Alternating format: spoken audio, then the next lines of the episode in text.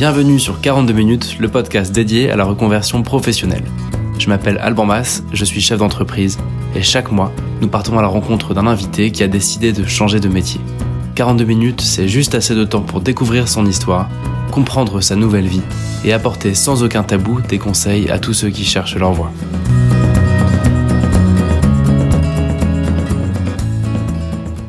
Déjà pour le sixième épisode. Merci pour vos messages qui sont toujours très encourageants. Alors comme toujours, vous retrouverez cet épisode sur nouvellevipro.fr, le portail de la reconversion professionnelle en France, avec tout ce qu'il faut savoir pour avancer dans votre projet. Le thème de cet épisode, c'est la continuité. Prouver sa voie, ça ne se fait pas en un claquement de doigts, et plutôt c'est la conséquence de toutes les petites et grandes actions, les engagements que vous allez prendre jour après jour. On va rencontrer Benoît Carrey, qui a un parcours pas commun. Il était compositeur, musicien, producteur, il a connu un gros succès avec son groupe Billy the Kick et un tube qui s'appelle Mangez-moi dont vous vous souvenez de la polémique. Aujourd'hui, Benoît est adjoint à la culture de la ville de Rennes. Il va nous raconter son long cheminement. On va écouter son histoire, mais on va déjà se replonger dans ce bon vieux tube. Un après-midi d'automne, on avait trouvé un moyen de locomotion. Alors on est parti à la cambrousse. Les champs étaient humides et suffisamment acides. C'était le bon moment pour aller cueillir des champignons.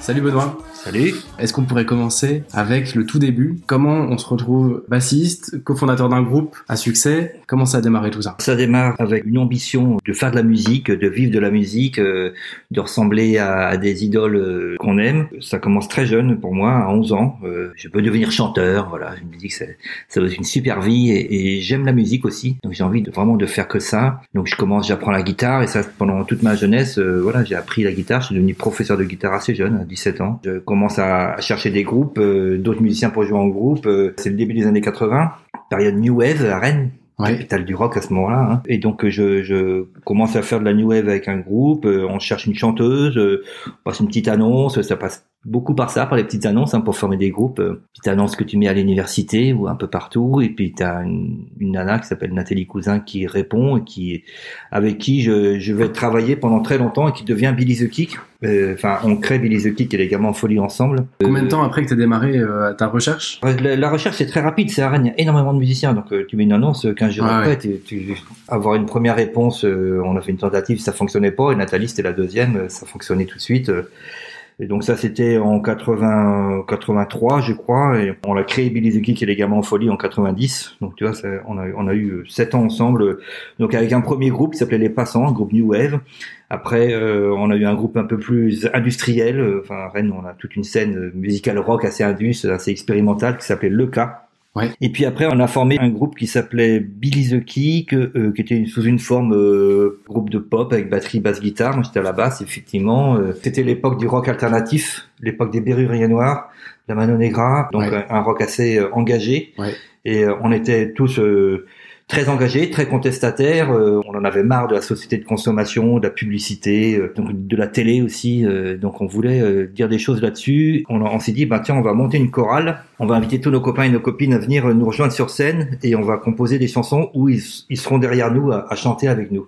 Ça, on, on les a appelés les gamins en folie. C'est- Cette chorale-là, c'est vraiment pas du tout des chanteurs et des chanteuses. hein. C'était vraiment uniquement des amis. On a commencé à faire des concerts. Alors, en première partie, il y avait ce groupe avec euh, basse, guitare, batterie et Nathalie au chant. Et puis après, à la fin des concerts, on faisait monter tout le monde sur scène. On avait cette chorale. On jouait un peu partout, dans des bars, dans des petits lieux, dans des campings. euh, on- Là, du coup, on était vraiment dans la bohème. Là, tu fais que ça à cette époque-là. Ah ouais, on fait que ça, ouais. Enfin, vous faites que ça. on fait que ça. On est tous au RMI, hein, tous chômeurs. euh, on est, on est neuf en tout Ouais. avec les gamins en folie. On achetait des camions d'occasion qu'on réparait, euh, qui mouraient au bout de deux ans, mais euh, quand même pas. euh. Et donc on partait comme ça euh, dans le sud de la France, un peu partout en Bretagne, à Paris aussi. euh, et on jouait dans des bars, dans des lieux alternatifs. Et puis on, on sort des cassettes. Enfin, à l'époque c'était les cassettes. hein, euh, J'avais un, un 8 pistes cassette chez moi.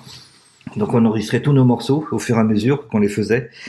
Et on dupliquait des cassettes qu'on vendait au concert. euh, Et assez rapidement, euh, il y a eu un buzz. euh, Enfin, assez rapidement, au bout de deux ans, il y a commencé à avoir un buzz, euh, notamment dans les radios rock. euh, et, euh, et voilà, c'est arrivé comme ça. On avait signé avec un éditeur donc euh, quelqu'un qui gère les droits des artistes, euh, enfin les droits d'auteur des artistes, qui s'était intéressé à nous. On n'avait pas trouvé de maison de disque encore. Ok, c'est différent d'un label? Voilà, le label produit le disque, donc euh, l'enregistrement, paye l'enregistrement D'accord, et s'occupe de la commercialisation et de la promo après.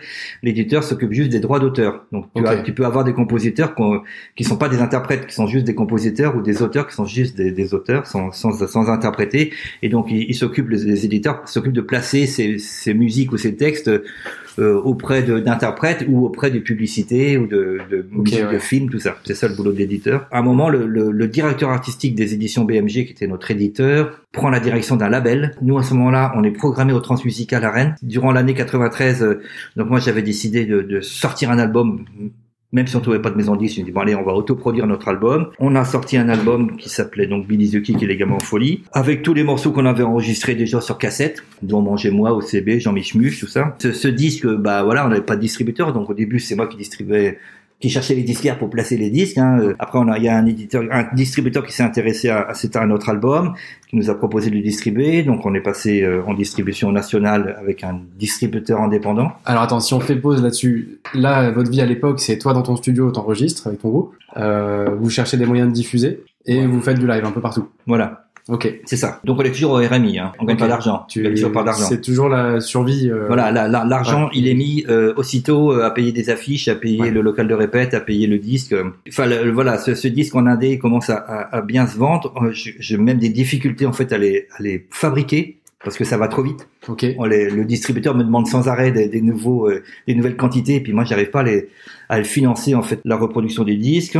Euh, voilà, on arrive à, à un moment, euh, on, a, on a dû en vendre à peu près 10 000 comme ça en indépendant. Arrive décembre, les transmusicales. Là, on avait on avait créé une comédie musicale euh, sur scène. Voilà, on en avait marre des concerts, donc on dit, allez, on va créer une comédie Ouais. musicale qu'on a qu'on a joué au transmusical euh, au théâtre du Vieux Saint-Étienne à Rennes. Et à ce moment-là, le, donc le, le directeur euh, artistique de BMG, notre éditeur, nous propose de signer sur son nouveau label. On arrête du coup la, la vente des disques en indépendant et quatre mois après, en avril, l'album ressort chez Polygram, grosse distribution nationale. Donc évidemment, il y avait eu euh, le gros buzz en 93. On était quand même euh, très programmé sur Radio Nova à Paris pendant tout l'été 93. Donc il y avait, il y avait vraiment tout un buzz et du coup ça crée une attente et en, en, en avril 94, l'album ressort avec une grosse distribution euh, et là euh, explosion, euh, on, on est disque d'or en un mois euh, et à la fin de l'été 94, on en a vendu 300 000. En fait, t'as deux moments forts. T'as le buzz un peu indé, Mm. à- un peu à l'arrache, mais qui fait boule de neige. Ouais. Et après, t'as les transmusicales, le label, et là, c'est un buzz commercial. Ouais. Euh, enfin, moi, je suis né en 86, euh, j'ai été biberonné euh, Ouais. YouTube, hein. Et là, on pouvait pas passer à côté. Quoi. Donc c'est Ouais. aussi ce phénomène-là, un phénomène de- d'explosion euh, à un moment Ouais. euh, pendant l'été. euh, ça tombe pendant l'été en plus, donc le tube de l'été c'est toujours. euh. Et, nous- et nous en même temps, on avait, euh, on savait qu'est-ce qu'on chantait comme texte. hein, C'était des textes très assez engagés, assez provocateurs, impertinents, on va dire. euh, on appelait ça les chroniques de la marginalité ordinaire. Donc ça parlait de notre quotidien. Hein, on fumait des joints, euh, on était au chômage. Euh, et puis on allait le dimanche effectivement dans les chambres euh, s'amuser à cueillir des champignons euh, hallucinogènes. Et du coup, euh, il y a eu une espèce de, silence radio sur le, le vrai sens caché, parce que c'était un langage très très fleuri, très très codé. Et, euh, et, et on avait toujours dit, ça serait le tube de l'été, le scandale de l'automne, et ça n'a pas loupé. Euh, en septembre, euh, il y a un flic euh, de Nantes euh, qui en a marre euh, que les jeunes lui disent, oh c'est bon, vous voyez bien que ça passe à la radio, et, on, on a le droit de fumer des joints, tout ça. Et, et il porte plainte contre notre maison de disques. Et du jour au lendemain, effectivement, il y a les radios qui commencent à arrêter de nous programmer alors qu'on était. Ah oui, c'était. ah oui, on était numéro 2 du top 50 pendant tout l'été. En septembre, fin septembre, on passait plus en radio. Été censure. euh. Ok. Bon, ça nous a pas empêché de faire une très grosse tournée de septembre à décembre. On a terminé par l'Olympia euh, en décembre. Et après, euh, bon, on était tous. euh, ça faisait trois ans qu'on jouait beaucoup, qu'on était toujours tous ensemble. Euh, Nathalie, elle, euh, la chanteuse, décide de, de faire un, un second album toute seule, avec d'autres chansons qu'elle avait également écrites. Et du coup, voilà, cette vie professionnelle euh, en tant que musicien euh, s'arrête là pour moi pendant un certain temps, en tout cas. Donc la vie, la vie de groupe. Ouais, tu peux nous raconter un peu, parce qu'on a, tu nous as raconté la vie de groupe indé. Ça, c'est ouais, bon. ça, voilà. ouais, ouais. La vie de groupe qui cartonne, ça doit être un peu différent aussi. Nous, ça a été vite, ça a été très vite. Hein. Euh, L'album sort en avril, en décembre, on passe au, au- à l'Olympia, et pendant tout ce temps-là, on est numéro 2 du top 50. Euh, donc, on est très sollicité. Enfin, quand tu es au, au top 50 et dans les dans les charts, et dans les premières places, tu es sollicité par tout le monde. En fait, tout le monde te veut euh, pour la télé, la radio, euh, pour des publicités. euh, Donc, tu passes ton temps à dire non. Ouais, ouais, tu passes ton temps à dire non, surtout quand tu es un, un artiste engagé et que tu veux pas qu'on utilise Oui. ta- tes Oui. morceaux pour vendre des voitures. Donc tu dis non sans arrêt, c'est ce qui embête beaucoup l'édi- l'éditeur qui, qui voyait là une, une, une rentrée financière intéressante. Tu dis non aussi à beaucoup de télé euh, parce que t'as pas envie de passer dans des trucs que tu critiquais euh, dans Ouais. tes chansons. Mais malgré tout, on accepte quand même euh, de passer euh, à M6 euh, sur la tournée des plages à l'époque ça s'appelait. Donc on passe à 7 dans un concert avec M6. On a joué comme ça une fois à la braderie de Lille euh, en concert gratuit avec euh, The Rhythm of the Night, euh, Ouais. Boys Girl, euh, The Boys Band, Ouais, je vois bien. Je vois bien. Girls Band plutôt. Et euh, Ça a pas pris une ride non plus d'ailleurs. non non.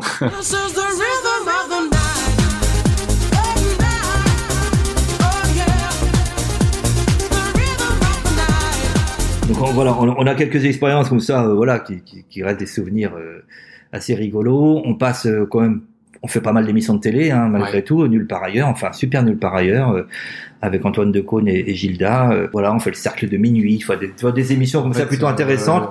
De- donc c'est à chaque fois des découvertes. Enfin, c'est Ouais. des vécus, euh, voilà, totalement inédits pour nous. euh.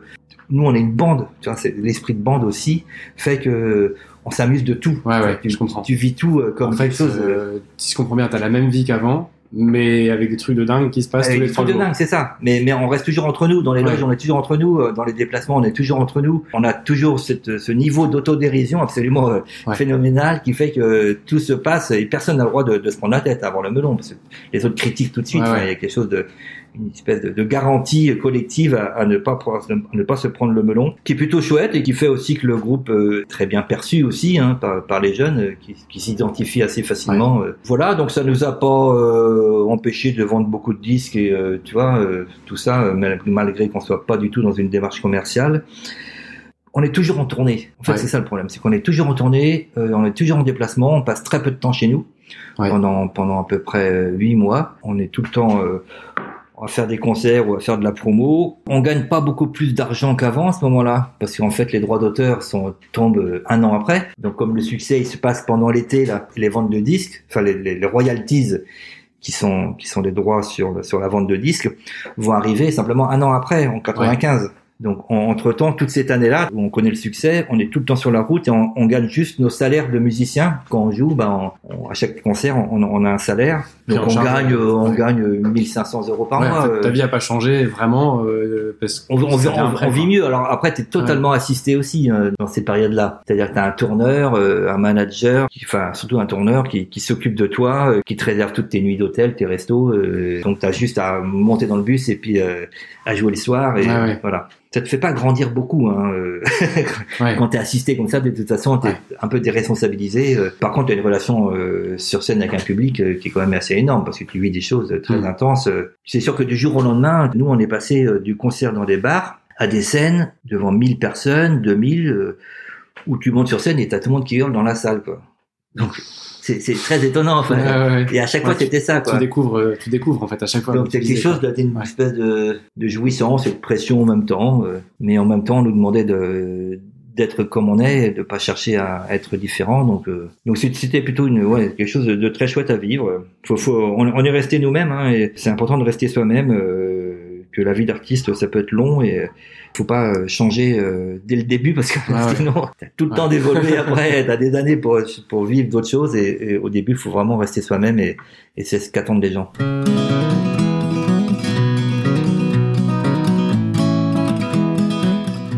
À quel moment tu as commencé à passer sur autre chose euh, Comment ça s'est mis en place tout ça Et puis ce autre chose, ça a été quoi pour toi? Donc on fait, on fait notre dernier concert en décembre à l'Olympia, décembre 94. Du coup, moi, j'avais créé déjà euh, depuis plusieurs années euh, un label, une association qui était productrice euh, de notre album, que j'avais fait évoluer euh, en société, parce qu'il y a un moment où ça de, commençait à devenir une, une activité assez lucrative.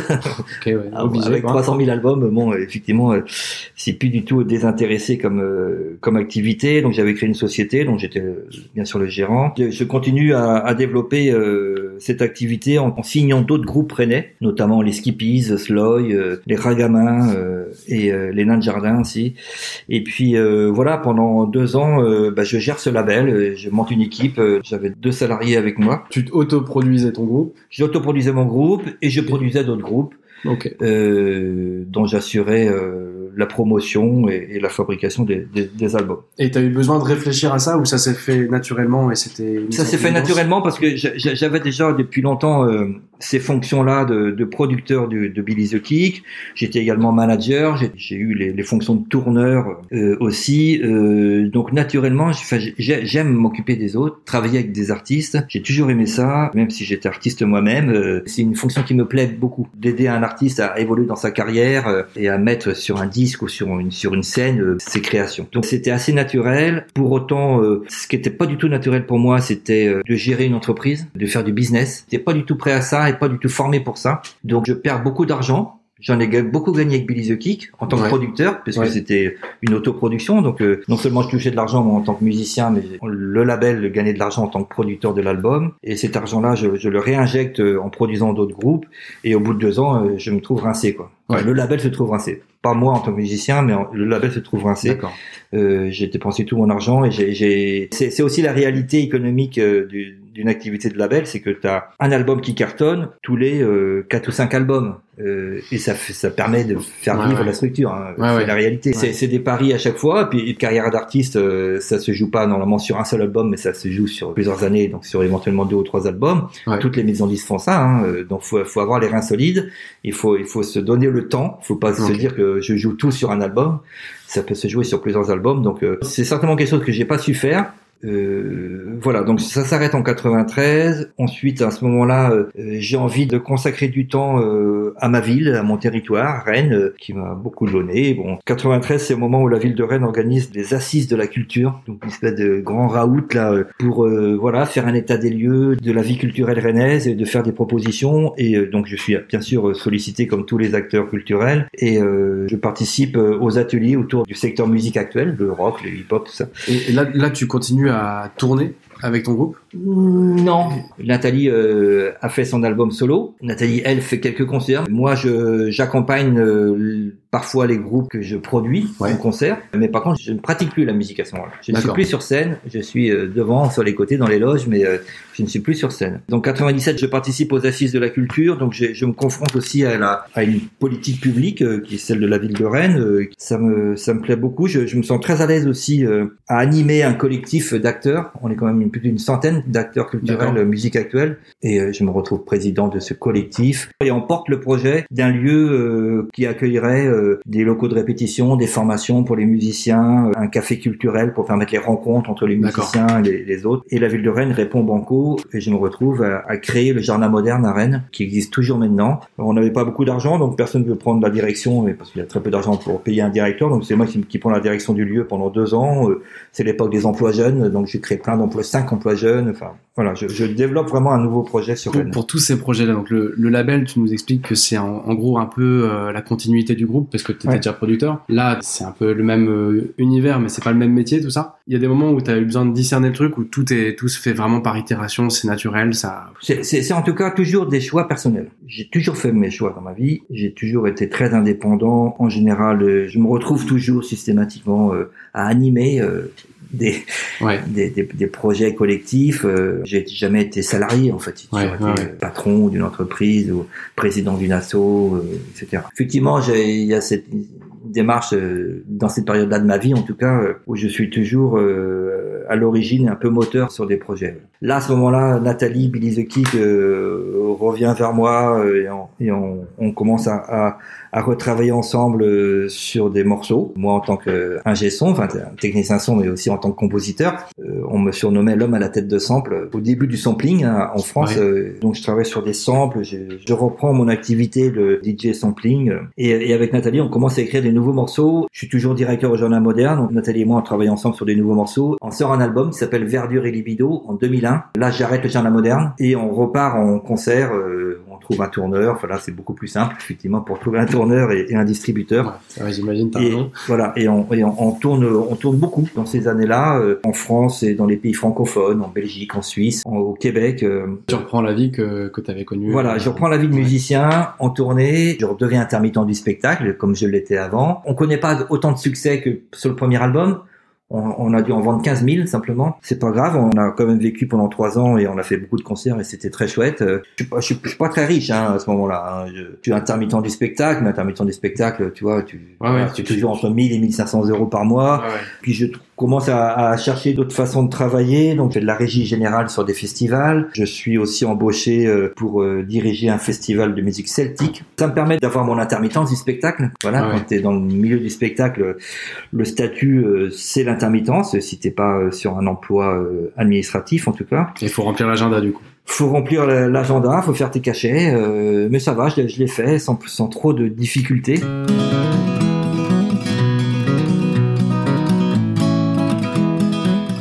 Merci Benoît, c'est quelque chose qui est pas très connu. La vraie vie d'un groupe de musique qui connaît un gros succès, ensuite la vie de, label, enfin bref, qu'on connaît pas trop en fait quand on est extérieur à ça. Aujourd'hui, toi, tu es euh, responsable politique. Il y a forcément un moment où tu as quand même dû euh, prendre une forme de virage, j'imagine. Je, viens d'un milieu, euh, mes parents étaient, de, étaient des militants de gauche, pas, pas politique du tout, mais syndicalistes et très engagés dans la vie citoyenne et, et humaniste. Donc c'est vrai qu'après ma période Billy the Kick, ma période de musicien, j'ai eu envie de m'im- m'impliquer, donc j'ai eu les jardins modernes, et, et rapidement je me suis retrouvé euh, avec une volonté euh, d'aller plus loin, à, à défendre des projets culturels euh, face à des élus. Il y a un moment, tu te dis, putain, j'aimerais bien être de l'autre côté du bureau, du bureau quoi. voilà.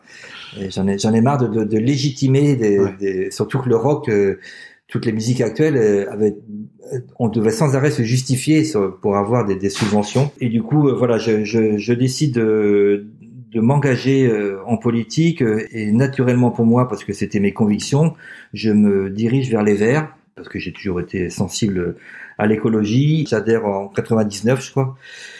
Au début, je fais pas grand chose dans le parti, hein, parce que je cherche mes marques. J'ai j'ai affaire aussi à des, Ouais. beaucoup de, de profs c'est chez les Verts à l'époque. Ouais. C'est beaucoup de barbus et d'anciens Ouais. 68 arts. euh, et euh, donc, il faut que je trouve mes marques. Et euh, en même temps, j'ai d'autres activités, donc je peux pas me consacrer trop. Au fur et à mesure, euh, voilà, je commence à m'investir un peu plus. Je participe à une mobilisation à Rennes autour de des pratiques festives. En fait, à Rennes, il y a eu un phénomène qui s'est passé dans beaucoup de villes étudiantes. Les étudiants ont commencé à, à se rassembler euh, euh, après la fermeture des bars en centre-ville et à rester comme ça pendant pendant deux ou trois heures dans la nuit, euh, Ok. mais à plusieurs milliers quoi. Ouais, ouais. Tous les jeudis soirs, c'est la soirée étudiante le jeudi soir. C'était quand ça? 2004, où systématiquement les jeunes traînaient et ça faisait évidemment un boucan pas possible. Et, et surtout, ce qui était totalement inédit, c'est que la préfecture euh, a réagi de façon totalement stupide en envoyant tous les jeudis soirs des compagnies de CRS pour nettoyer les rues. Ça fait l'objet de confrontations entre les jeunes euh, à 1h du matin, 2h du matin en plein centre-ville, Ouais. tu vois. Donc un vrai rendez-vous euh, qui n'avait aucun sens. Et du coup, moi, je me suis euh, euh, sur cette question de la place de la fête et on a organisé des états généraux de la fête en 2006 avec un collectif. Du coup, là, je me suis vraiment mis à la place aussi de quelqu'un qui participe à, à l'intérêt général, aux questions publiques. Comment on, doit euh, créer des conditions pour que les gens puissent faire la fête euh, normalement, euh, sans, trop gêner les autres, etc. Parce que la fête, c'est essentiel, etc. Tout un discours sur la place de la fête dans la société.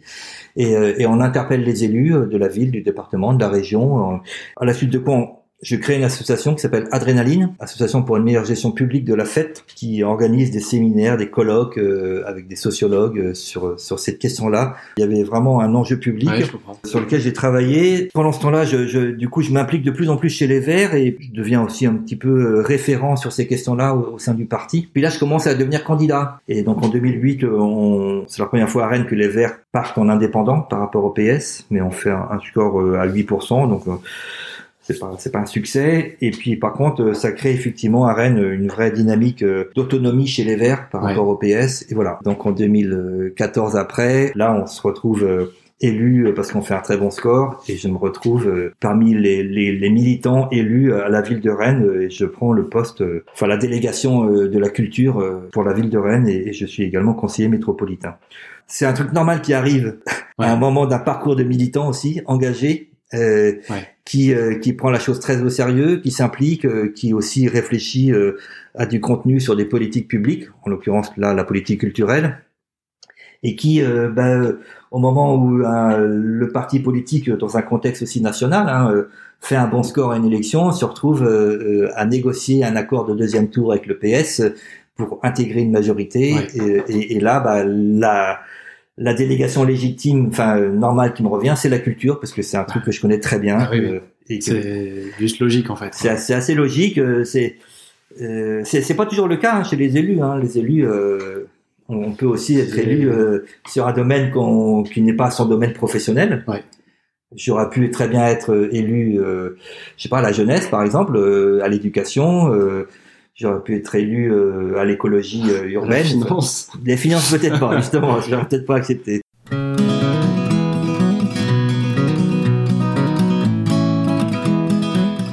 Quelqu'un euh, voilà, qui nous écoute pourrait se dire, moi je me pose la question de prendre un engagement politique dans une ville, dans ma ville. En fait, ce qui apparaît une fois de plus en filigrane dans ce que tu nous racontes, c'est que c'est une sorte de conséquence. C'est pas un boulot en soi euh, qu'un jour tu t'es dit, euh, ok, j'ai fait un bilan de compétences, euh, faut que je bosse en politique et que je fasse de la culture, quoi. Mm. C'est juste, j'ai le sentiment que ton expérience, ton ADN, ça, ça, ça te conduit un peu naturellement vers ça. euh, Mm. C'est intéressant de voir ça, je trouve le, le cheminement. J'aimerais bien que tu me, tu m'éclaires sur une question. C'est que de ce que tu me dis, tu es plutôt libre d'esprit et un libre penseur, et tu te retrouves dans un, quand même dans une machine politique. Mm. Comment tu vis ce truc-là? Comment on vit euh, les rouages politiques quand on a euh, un idéal de société? Bah, j'a- j'avais aussi euh, un idéal du, du rôle d'un élu et de l'exercice du pouvoir. J'étais dans un idéal aussi qui n'est pas un exercice euh, corrompu et euh, je m'imaginais et j'étais déterminé à exercer le pouvoir de façon la plus démocratique et transparente et utile à l'intérêt général. Toujours le sentiment que j'ai eu euh, en tant qu'élu euh, depuis six ans maintenant, c'est que j'ai jamais eu un tel pouvoir d'agir sur les choses. Je donne des consignes à des services culturels. J'ai quand même euh, à Rennes euh, un peu plus de 500 agents euh, qui dépendent des services culturels de la ville, que ce soit le service central ou les bibliothèques ou l'opéra ou le musée des beaux-arts ou le conservatoire. Donc tous ces gens-là écoutent ma commande politique, sont censés le faire en tout cas, ils le font Mm. Avec plus ou moins de bonne volonté, mais en tout cas euh, C'est quand même le- le job, c'est le job. Quand je dis, ben voilà, euh, moi je veux que euh, dans le secteur culturel, on travaille beaucoup plus en coopération entre acteurs, qu'on ouvre, les, les- qu'on décloisonne les arts, qu'on soit plus euh, éco-responsable, qu'on donne plus de place aux, euh, aux femmes dans la culture, qu'on laisse plus de place aux jeunes, euh, qu'on respecte les droits culturels des personnes. Ça, c'est des consignes politiques. Ça, ça amène tout le monde à bouger et ça transforme après quelques années Mm. euh, tout un paysage culturel et une façon de faire, euh, de vivre la culture euh, sur le territoire. Ouais, c'est c'est un vrai pouvoir d'agir que j'ai assumé euh, avec toujours beaucoup d'indépendance, beaucoup de liberté. Je me suis battu euh, parfois euh, avec la maire de Rennes ou avec d'autres élus pour euh, avoir gain de cause sur des sur des choix. Euh, j'ai pas toujours eu gain de cause. Hein, euh, j'ai pas toujours eu les moyens aussi euh, financiers pour réaliser ce que j'avais envie de réaliser. Mais en tout cas, euh, j'ai vraiment euh, participé à des évolutions dans la vie culturelle et j'en suis très fier. Et je pense aussi que je ne suis pas là par hasard. Je suis enfin donc élu à la culture à la ville de Rennes par hasard. Je suis élu parce que à un moment, la population rennaise a voulu qu'il y ait des écologistes à la mairie. Et quand je, je suis arrivé en disant euh, il faut qu'on respecte les droits culturels des personnes, il faut qu'on développe la diversité culturelle à Rennes, la coopération, l'ouverture. C'était aussi quelque chose dans l'air du temps dans le, dans le secteur culturel. Je, Mm. je suis euh, le porte-parole quelque part aussi Ah ouais. d'une évolution dans la société et dans la ville.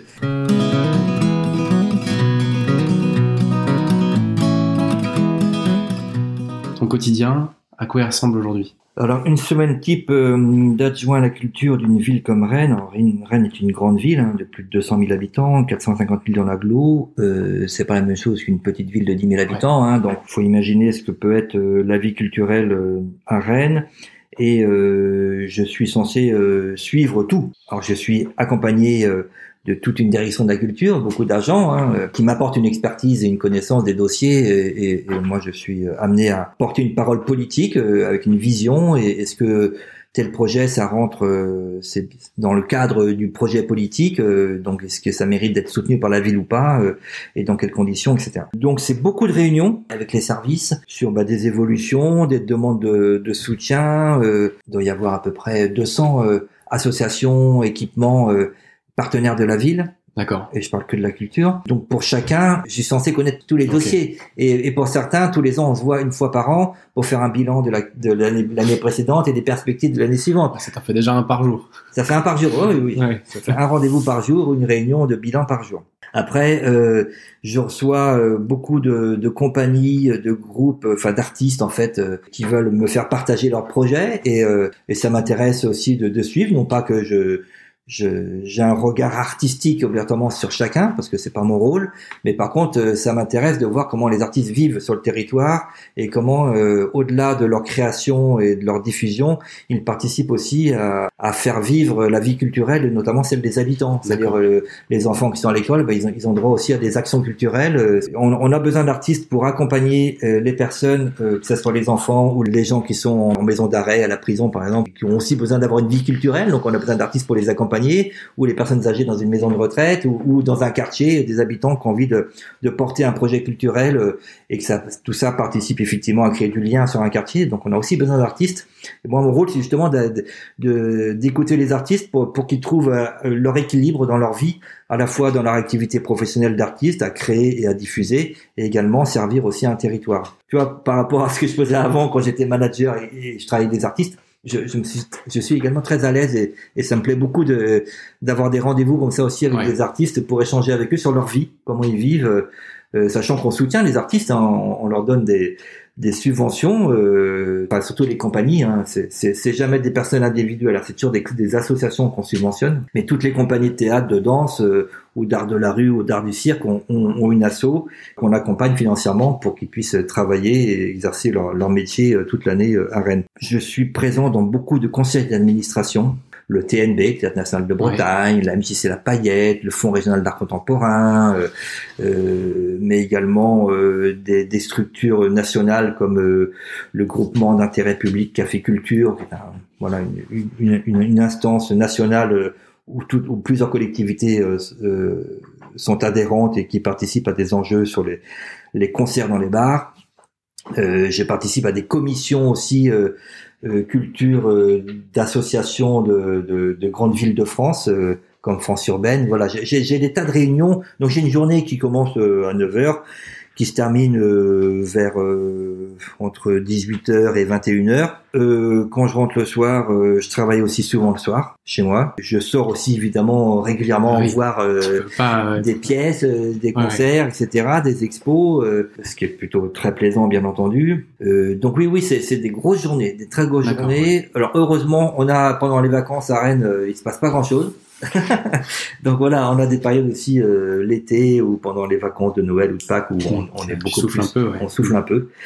Mais, euh, mais c'est des vies passionnantes, hein, vraiment passionnantes, euh, qui peuvent être très stressantes parce qu'on est parfois aussi, enfin, on est très exposé. On dit Mhm. non très souvent à des demandes, donc les gens sont pas contents, ils comprennent pas toujours, faut leur expliquer.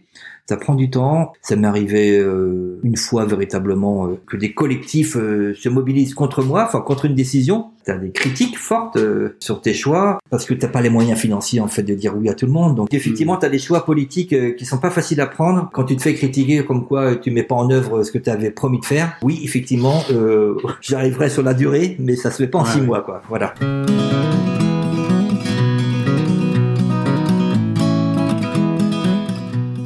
Dans ton quotidien actuel, qu'est-ce qui est bien, qu'est-ce qui est fun, qu'est-ce qui est vraiment pas drôle? Non, Tu bah vas oui, me répondre ça. un peu là. Voilà, c'est ça, ouais, c'est ça. C'est effectivement, là, ce qui est pas drôle, c'est la critique. Faut faire très attention à ce que tu dis. Tu es très exposé parce que je suis euh, régulièrement interviewé. La culture est une, une activité très médiatique et tout le monde a quelque chose à dire. Et je défends cette diversité aussi des passions et des cultures. Hmm. Donc, euh, je, je défends la place de toutes les cultures sur euh, sur un territoire, sur la ville. Mais donc chacun vient avec ses revendications. Du coup, bah, je sors beaucoup moins. Je ne sors plus de les bars parce que les discussions de comptoir, je peux plus. Enfin, c'est terminé. Parce que t'es concerné dans une discussion sur deux. Les gens viennent vers moi de toute façon pour m'interpeller sur un sujet qui les tient à cœur et euh, qui disent bah, je ne comprends pas pourquoi tu as décidé ça. Enfin, tu peux pas, après une journée de 10 heures ou 12 heures, euh, euh, refaire le match encore le soir dans les bars. non, c'est pas possible. Bon, ouais, qu'est-ce qui est, qu'est-ce qui te nourrit le plus dans, dans cette mission-là, dans ce, cette vie-là Bah, D'être acteur d'un changement. C'est- ma ville, euh, je l'aime, euh, j'aime les Rennais, les Rennaises. Je trouve ça super de pouvoir euh, changer les choses. C'est très gratifiant. Ouais, je comprends. De dire oui, j'ai participé à l'histoire de la ville et à son son évolution quoi.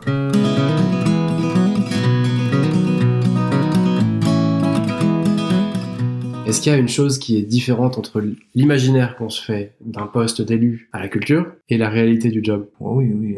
Une des difficultés de l'exercice du pouvoir d'élu, c'est que tu mets en œuvre le changement ou ta politique que grâce à des services qui vont la transmettre euh, à la population ou à, ou à des partenaires. Si tu n'arrives pas à avoir l'adhésion de tes services, C'est très compliqué. Donc, tu veux dire que quand on imagine le métier, on pense soi-même implanter une politique. Voilà, et que ça, fait, va, ça, ça va dérouler, ouais, ouais. que tout le monde va la suivre, la Ouais. mettre en œuvre. Non, tu dois d'abord défendre ta politique, ta vision à des services, à des agents, qui peuvent être très nombreux, et il faut les convaincre. Il faut trouver le, le bon équilibre entre l'injonction à, à mettre en œuvre euh, ta politique, même si c'est pas leur choix à eux, puis effectivement Ok. bah, les valoriser et leur donner une place et une capacité à agir de façon intelligente. Donc, faut trouver le bon équilibre, trouver aussi le temps, la temporalité pour justement respecter les uns et les autres. Ça, c'est compliqué, mais Ok. c'est c'est le cas dans toute entreprise. Hein, tout- Ouais, mais c'est intéressant parce que on a toujours l'image, l'idée qu'un ministre ou un élu ou autre euh, responsable politique euh, décide et le reste dispose. Non, non, non, non. Ça marche pas comme ça. Dans, dans le domaine culturel, en plus, on a une telle diversité euh, de pratiques, euh, euh, de d'acteurs euh, entre des grandes institutions, euh, des équipes en régie municipale euh, comme les bibliothèques, des agents de la ville, et puis des acteurs indépendants, une asso de, de techno, de ou de, de punk. euh, voilà, c'est des Ouais. pratiques totalement différentes, c'est un en grand écart. Donc, euh, euh, tu t'adresses pas aux gens de la même façon et, et, les, et tes services, euh, quand tu leur dis euh, je veux que tout le monde s'engage sur l'éco-responsabilité, par exemple, euh, voilà, développement durable, et ben tu t'adresses pas de la même façon euh, au musée de- des beaux arts et puis euh, au Ouais. jardin moderne. Enfin, ça pose différente. Et en même temps, tu dois avoir une égalité de traitement, enfin de, de message en tout cas. Euh, Ah. c'est compliqué. Un double faut- échiquier en fait. Ah ouais. L'échiquier politique droite-gauche et puis l'échiquier culturel quoi. C'est ça, c'est Oh. ça. Faut parler aux gens. Faut vraiment expliquer beaucoup, sans arrêt, rappeler, dire toujours les mêmes choses. Ne pas changer. euh, c'est ça la difficulté. Hein. J'ai très peu de relations personnelles avec les acteurs culturels. Je les évite parce que sinon je me fais influencer. euh, Bien sûr, ouais. les droits culturels, c'est l'égale dignité des cultures. hein. Toutes les cultures sont égales en dignité et en droit, comme toutes les personnes. Depuis la création du ministère par Malraux en 59 jusqu'à jusqu'aux années 2000, enfin 2010 même, euh, c'était ce qu'on appelait la démocratisation culturelle. Donc ça vient du haut, de Paris en général, et ça arrive euh, dans Mhm. notre petite province là, on nous implante euh, des, théâtres et des opéras, et on nous fait venir euh, les compagnies parisiennes euh, pour présenter ce qu'il y a de beau et ce qu'il faut découvrir. Moi, mon discours, c'est totalement opposé. Il est de dire, on part de la population locale, qui est déjà riche en culture, et on peut aussi faire découvrir des nouvelles choses hein, à, ces personnes-là et les amener à, s'ouvrir, à grandir. Mais en tout cas, on, a bien déjà une richesse culturelle sur le territoire, et, et qu'on on accompagne chacun, chaque personne, effectivement, dans un parcours pour euh, à la fois euh, euh, exprimer sa culture, mais découvrir aussi la culture des autres et grandir comme Mhm. ça et faire monter une espèce d'écosystème culturel euh, vertueux où chacun s'enrichit des autres euh, et ça participe à un projet de territoire, de vivre ensemble en intelligence et dans la paix et l'amour Mhm. entre tous. Voilà.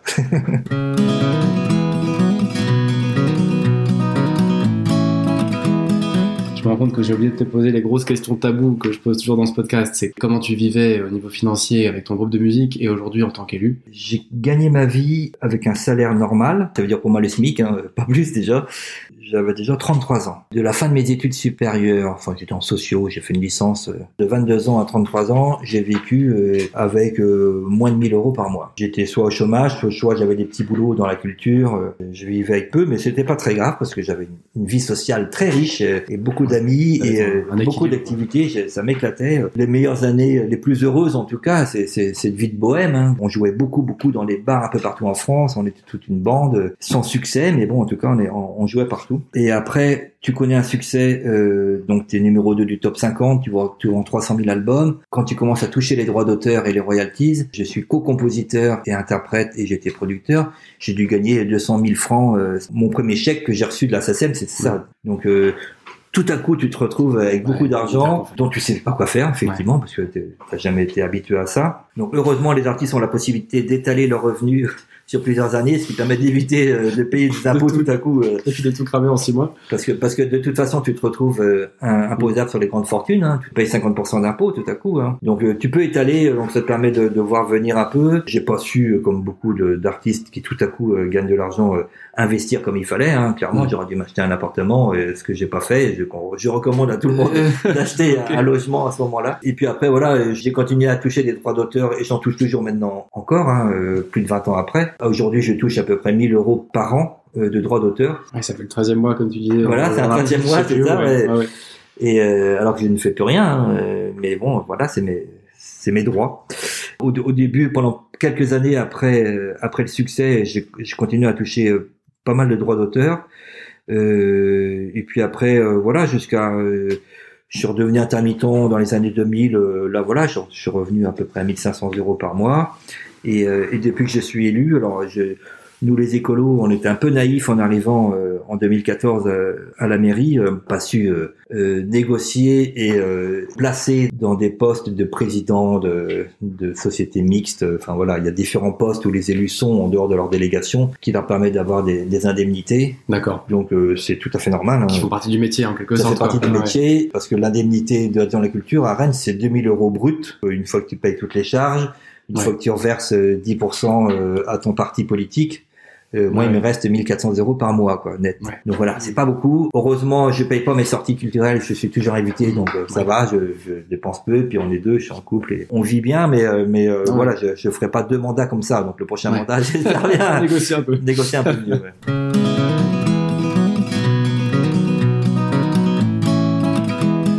Quel conseil tu donnerais et au passage, quel challenge tu donnerais à quelqu'un qui se dit J'ai entendu Benoît, ça c'est moi, je suis pareil, je veux faire comme lui, mais j'ose pas, j'ai pas d'idée, j'ai pas le réseau, j'ai pas créé un groupe qui a cartonné, j'ai pas, etc. Ouais. Qu'est-ce qu'on peut confier comme mission pour demain? Un petit truc, quelqu'un qui veut te suivre un peu là-dedans. Alors, e- être élu, c'est déjà avoir une, une vraie envie de servir euh, un territoire et l'intérêt général. T'es pas élu euh, quand tu es chef d'entreprise euh, dans un projet, une ambition personnelle. Ça marche pas. Si ça marche par un malentendu, euh, ça, Ouais, c'est- ça dure pas. ça dure pas. Faut avoir une, une, une vocation en tout cas à servir euh, les autres et, et l'intérêt général, et puis s'inscrire dans un collectif. T'es jamais tout seul. Euh, T'es dans un mouvement collectif. Les municipales, c'est des listes. On se présente pas tout seul. On est, on fait partie d'une liste. Donc de toute façon, c'est un collectif. Euh, les collectifs actuellement en France. Ils sont euh, structurés la plupart du temps par des partis politiques. Donc euh, effectivement, l'entrée la plus simple, c'est le parti politique. Aujourd'hui, c'est en chambardement un peu ces partis politiques, et tant mieux parce que effectivement, il y a Mm. beaucoup de choses à bouger. N'empêche qu'il faut bien s'inscrire dans une histoire politique euh, sur un territoire. Ce que je recommande, euh, c'est que tu, tu passes pas comme ça d'un citoyen euh, avec sa petite vie pépère, euh, enfin boulot, euh, famille, euh, vie privée, etc., à une activité d'élu. Il faut avoir cette expérience de l'engagement euh, citoyen euh, et puis de cette confrontation à gérer un collectif, à faire sortir euh, du commun des personnes, à porter un projet, à le revendiquer auprès d'une collectivité. Donc moi, ce que je conseille, c'est euh, bah, participer euh, soit à un projet collectif dans votre quartier avec d'autres habitants pour revendiquer, par exemple, un meilleur aménagement de Alors, votre rue, d'une Si on, place. être, euh, si on veut être très concret, euh, celui qui nous écoute, demain, il sort son ordi, il- va sur un site où il voit les initiatives citoyennes du quartier, par exemple. Ouais, c'est ça ouais, c'est ça. Et puis il va à la réunion euh, publique autour de ce projet-là, il y participe, euh, puis il voit comment il peut s'impliquer un peu plus euh, et, et prendre des responsabilités et, et se confronter au débat public. Faut, faut, faut participer au débat. La, la politique, c'est, c'est un grand débat. Ça doit être un débat. C'est ça la démocratie. Le, le débat euh, produit du compromis. Et pour ça, faut, faut, faut se confronter. Et après, une fois qu'on, a cette expérience, euh, bah, c'est beaucoup plus simple, effectivement, de se retrouver euh, dans ses responsabilités d'élu. On est sans arrêt euh, tout ce qu'on dit est mis en débat de toute Mhm. façon. Voilà. Et, et on doit être en capacité à trouver des compromis dans ce débat démocratique. Donc, euh, en gros, ce- celui qui nous écoute, c'est qui veut suivre un peu tes, tes pas. Il regarde sur Internet, par exemple, au niveau culturel, Quels sont les, les sujets du moment dans la ville, par exemple, et puis c'est de participer à une réunion. Quoi. Voilà. Et puis il peut prendre une initiative aussi. Hein, tu sais, euh, avec ton voisin de palier, tu peux tu peux décider euh, de faire installer un compost euh, collectif euh, en bas de ton immeuble. Voilà, euh, parfait, très bon, très bon défi, voilà. Voilà, et euh, tu commences par ça, et ça crée du lien, et puis euh, après le compost, et ben, tu peux faire un jardin partagé, et puis après tu peux effectivement organiser d'autres choses avec les enfants, euh, mais en tout cas, il faut créer du commun, du collectif, et faire débat. Quoi. Merci Benoît. C'est déjà la fin de cet épisode, j'espère que ça a pu vous inspirer, j'espère que ça vous a plu. Je vous donne rendez-vous dans 15 jours avec une nouvelle interview. D'ici là, vous pouvez rejoindre le groupe Facebook, vous vous abonner, partager, laisser un avis sur ce podcast. Moi je vous dis à bientôt et éclatez-vous dans vos jobs.